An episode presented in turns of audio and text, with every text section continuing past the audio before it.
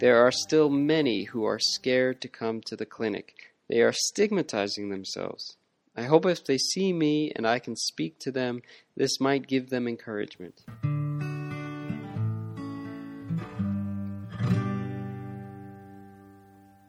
zina lyangu ndime nyambe nyanda kwamba ichintu chaka ndichitikira mu bumi bwangu kujatikiza ikazunda hiv ndakali jisi mulongwe wangu wakali munsi andime maningi mulungu wangu oyo tagalika botupe wakaliswa bulwazi bwa na insiki mubelesi wa nseba kukapili wakalayilila kuti e, mulungu wangu oyo welede kupimwa na welede kuinka kuti akakupimwe akakulangwelangwe ikazundaka hiv huchibera ichitwa kuti VCT na ikwakupimwa kupimwa kupimwa ichakuri zuminina sendakayanda kuti ainke alike ndakalisungula kuti ndiinke andime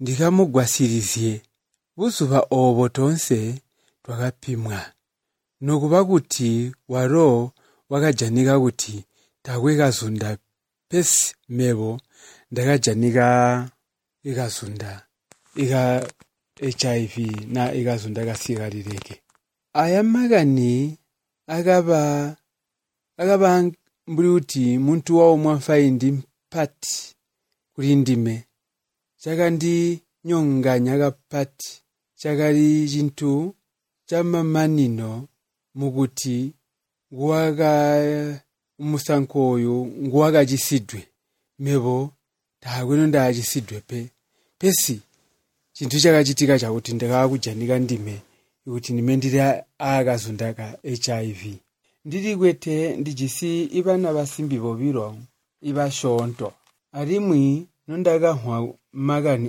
aya kusanguna sendakachikonziya kwambira vakaintu vangu ndakayowa ndakayeyaviyo kuti na kandiyanda kandiyendengaiyavo kuti ndisore vyokukwavililavyo ivaka intu kuchita kuti tivaka intu avaro vatavi akazundaka hiv so ndakasora ikuveresya makondomu ichindi ichankwera chonse nokuva kuti ndakasora pere sendakona avaka intu pe chirakaraka chankwera chakazwa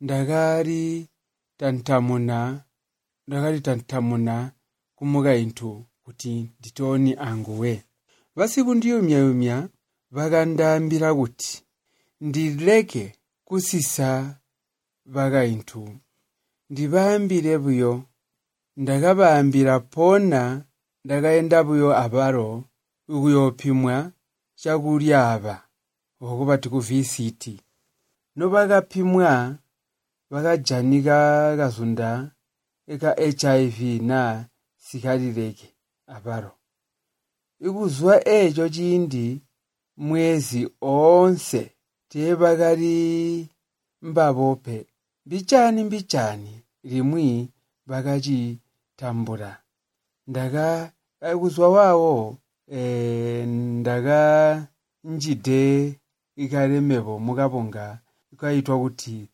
nzp plus na ikavonga ikavantu vapona akazunda avaro vakaintu vakanjira twakava antomwe vakaintu vangu vakagwasirisya vakagwasirisya ikuvamba kavunga kapya ka nzp plus akavunga ikavantu vapona akazunda mukuyanda kwavo veni vakava muntu uvereka chavunkutwe mukavunga aka rimwi mbava avo vavereka murimo wakuyumyayumya akupima kazunda ikasikarireke ndirinwa kuti twava vantu vayumu mukwashi eno vakaintu vangu andime turarikonzeziya rimwe turarijatira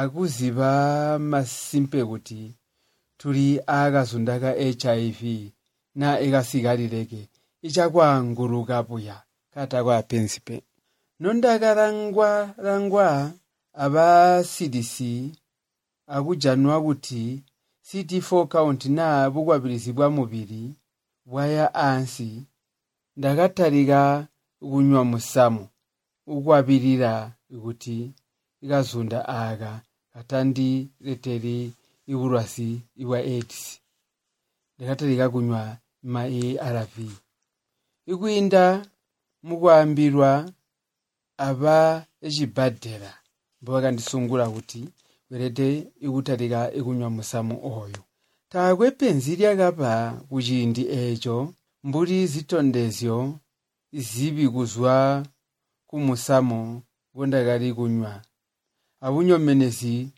bwankwela bonse ndakalihwa kuti ndakatalika ikunyomenena ikucita nkhwela ndakalihwa buyo kapotu eco cakapa popo nkhambo ikamusamo ngondakathalika ikunywa na imusamo wa, wa ma arv ndakalihwa kabotu maningi limwi ndakabona kuti chiyandisi ikuti ndime kuti ndisore ikuyumya-yumya pamwi ipanthu mbothi ukhala aparo zunda ka hiv kuchita kuti aparo palimwe kwaanguluka mbulimbo ndilimude kwaanguluka khopali apamwi panthu pajesika pati ipayowa panthu panjika pati payowa ukubora kuchibhadhera barayowa akuri senda kuti vantu varaziva kuti vara akazunda kahiv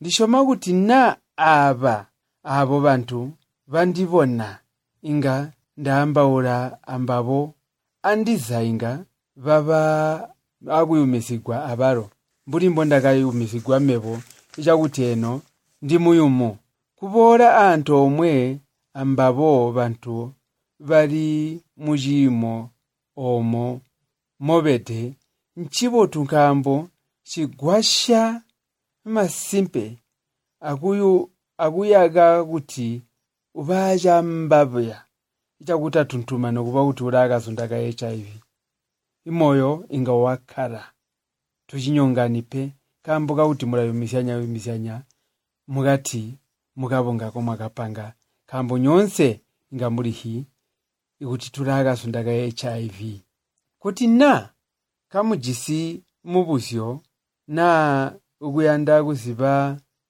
maningi kuthwambo thujattikizya kupona akazunda ikasikalileke kuti chinzi inga kuti mwanda kuhipapi ino chinzi ikupona aakazunda kasikalileke caambanzi kundibona byo ndirangurukide kuti ingandamwambira zyonse muntu mbwairide kuti apone akazunda katakwe ipenzi pe muntu urakonza kupona akazunda ka hiv kwa myaka minji katakwe penzi ndiyajana iciyandika kuli sungula atubora ntangalala nobe nzuma kuchita kuti tugonze ikugwasigwa tube abumi bubotu twalumba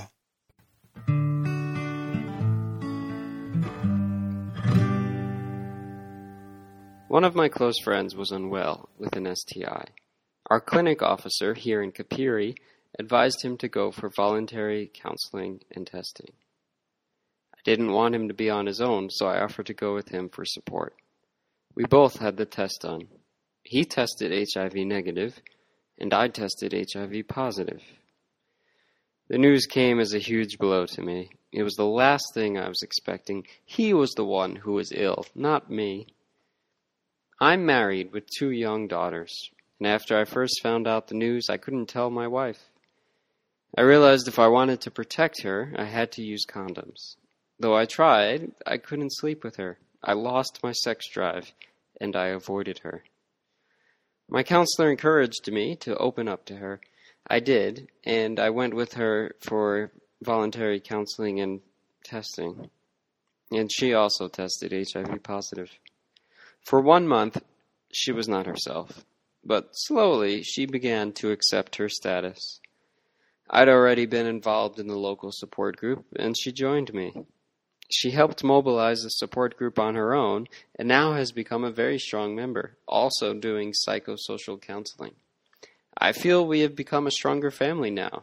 I know I can handle the fact I am HIV positive. My wife is more than able to. My CD4 count was very low, though I have never been ill, and I went on to ARV drugs at the recommendation of the clinic. I have had no serious side effects from the drugs, and my sex drive has returned. I'm not sure whether this is because I feel psychologically okay again or because I'm on the ARV drugs.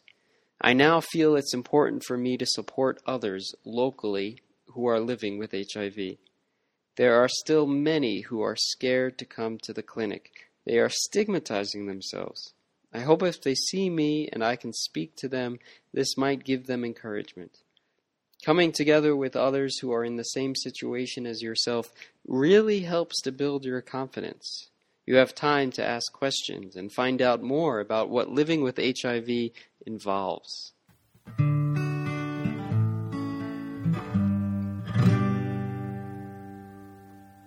This testimony was granted in 2005 and recorded in 2019.